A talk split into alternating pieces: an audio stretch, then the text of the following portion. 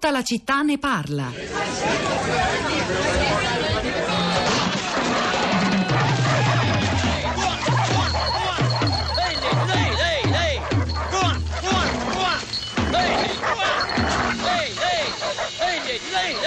Poverino, perché l'hai ammazzato? Come? Perché? Siamo venuti a casa proprio per questo. A te piace la carne di cinghiale, ne mangi sempre. Vieni papà, andiamo via di qua. Mi fa pena. Eh, basta via, basta via Gemmo. Ehi, ci sta, tu ci essi no. Ehi, basta via. Non credevo che ti facesse questo effetto. Eppure abbiamo parlato altre volte di queste cose. Cosa c'è adesso? Non lo so, mi sembra una cosa crudele. Ma no, non è una cosa crudele, è quasi una cosa naturale. Gli uomini sono sempre andati a caccia.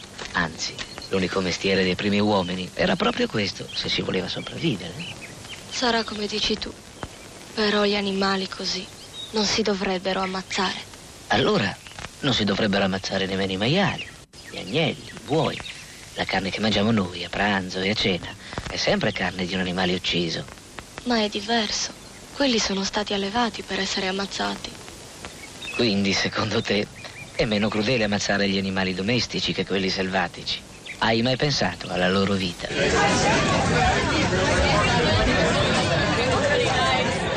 Il dialogo tra un padre e un figlio, se ce ne può essere, sull'etica, se ci può essere, della caccia e sul consumo di carne, un film eh, che ci riporta in Sardegna, 1981, Lello di Palma. Caccia grossa, stanno arrivando molti messaggi interessanti, molte prese di posizione sul tema della caccia, sulla legge, sull'efficacia della 157, sull'apertura anticipata della stagione, come è avvenuto in Liguria e in effetti l'omicidio, la, la morte, se vedremo se sarà classificata come omicidio colposo del ragazzo Nathan Lebolani, scomparso ieri a meno di 19 anni in provincia di Imperia, ha a che fare con questa apertura anticipata. Ci sono tante riflessioni, immagino, sono arrivate via sms e via whatsapp, immagino, dicevo, altrettanto sarà accaduto sui social network. Durante la diretta Rosa Poracco è qui per raccontarcelo. Rosa. Immagini bene, ciao Pietro, buongiorno, buongiorno a tutti. Sono molti commenti questa mattina sui nostri profili eh, sui social network, su Facebook in particolare, ne leggo qualcuno. Allora comincio subito.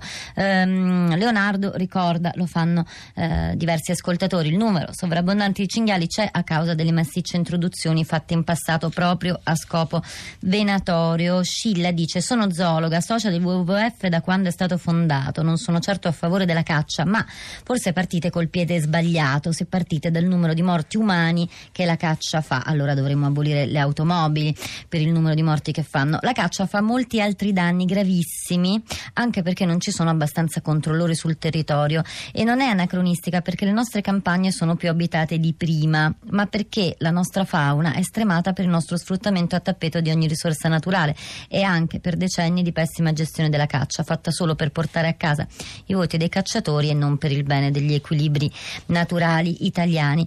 Mm, ci sono anche un paio di cacciatori che intervengono stamattina sul, su Facebook. Per esempio c'è Michele che dice io sono un cacciatore nella zona delle Alpi posso dire che nei giorni di caccia è meglio andare con il giubbotto ad alta visibilità e se di notte con una luce accesa. Quello che manca è un'adeguata preparazione e selezione del cacciatore. È troppo facile al giorno d'oggi avere la licenza e sparare. Ancora in parte a difesa della, della caccia c'è Ugo che dice romantici ambientalisti parlano senza alcuna cognizione di causa, vengono a vivere qui, in questo paese biellese di collina, oppure vadano in cima alle nostre montagne e capiranno se non si interverrà alla svelta per risolvere il problema cinghiali sarà un disastro. È indubbio comunque, aggiunge Ugo, che questo tipo di caccia non funziona con queste modalità, proprio non funziona. Mm, poi c'è ancora Andrea dice in un territorio fortemente antropizzato come il nostro la caccia non può esistere se non in riserve cintate rifornite con animali da allevamento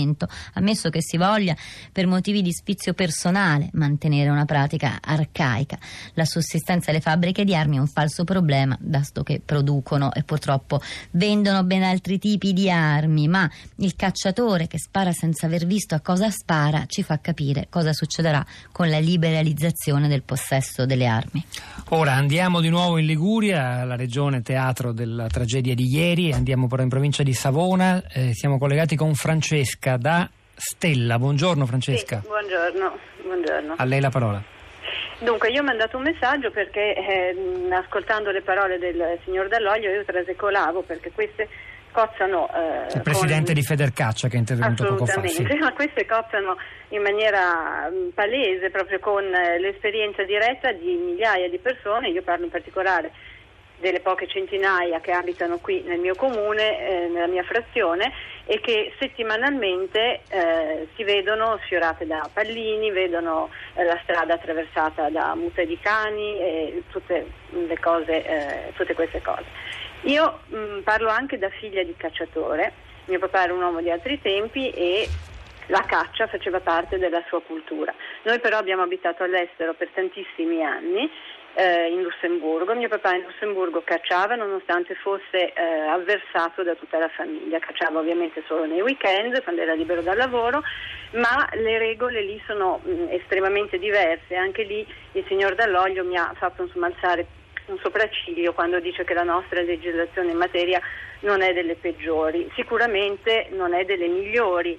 Eh, in Lussemburgo il fatto che cacciatori e camminatori della domenica si incontrino nello stesso bosco non è assolutamente possibile. Eh, mio papà andava a caccia la domenica, noi andavamo a camminare nei boschi e non abbiamo mai, mai, mai, mai, non ci siamo mai trovati in questo tipo di situazione. Grazie Francesca, dalla provincia di Savona ci spostiamo a quella di Udine. Stefano, buongiorno. Buongiorno, grazie. In breve se può. Brevissimo, allora, eh, la mia esperienza è in un comune della collina friulana a circa 500 metri dalla chiesa, dietro casa un campo, mia mamma raggiunta dai pallini mentre raccoglie pomodori, un cacciatore che decide di prolungare l'abbattimento di un fagiano nel cortile di casa mia e durante una passeggiata a lato di una strada eh, un cacciatore dove il cane aveva provveduto a fiutare e stanare la lepre e il suo compito era solo quello di sparargli con un fucile da quanto? 5 metri, 6 metri, quindi non capisco dove sia la, la, la parte ludica e sportiva. Eh, mentre passeggiavamo coi cani ha ritenuto bene di eh, sparare rasoterra in direzione del mio cane che si era permesso di abbaiare perché in qualche modo disturbava la caccia alla preda.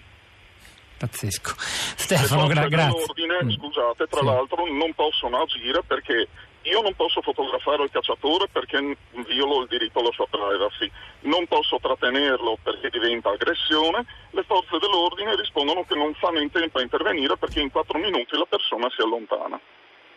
Vediamo se riusciamo, grazie davvero Stefano, a sentire una battuta anche di Marco da Crema. Buongiorno. Buongiorno. buongiorno. Velocissimo, la prego premetto che non sono cacciatore e non ho interessi nella caccia, tuttavia mh, credo che si rischi di semplificare eccessivamente, quindi cioè, penso che il cacciatore chiaramente spara all'animale per definizione, mentre invece l'animalista o più in generale chi non caccia eh, trova crudele uccidere l'animale.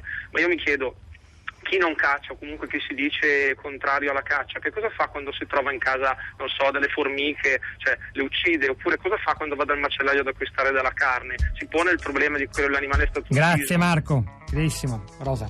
Allora chiudiamo con Rossella che scrive esprimo qui il mio cordoglio alla famiglia di Nathan, vittima di questa ennesima tragedia, col terrore che possa capitare a chiunque di noi ami il contatto con la natura di trovarsi ignaro nel mirino di esagitati sparatori. È il momento di Radio Tremondo, hanno lavorato a questa puntata di Tutta la città ne parla, Luciano Parice alla parte tecnica, Piero Pugliese alla regia, Pietro del Soldaro Zapolacco a questi microfoni, al dire del vetro Cristina Faloci, Sara Sanzi e la nostra curatrice Cristiana Castellotti. A domani.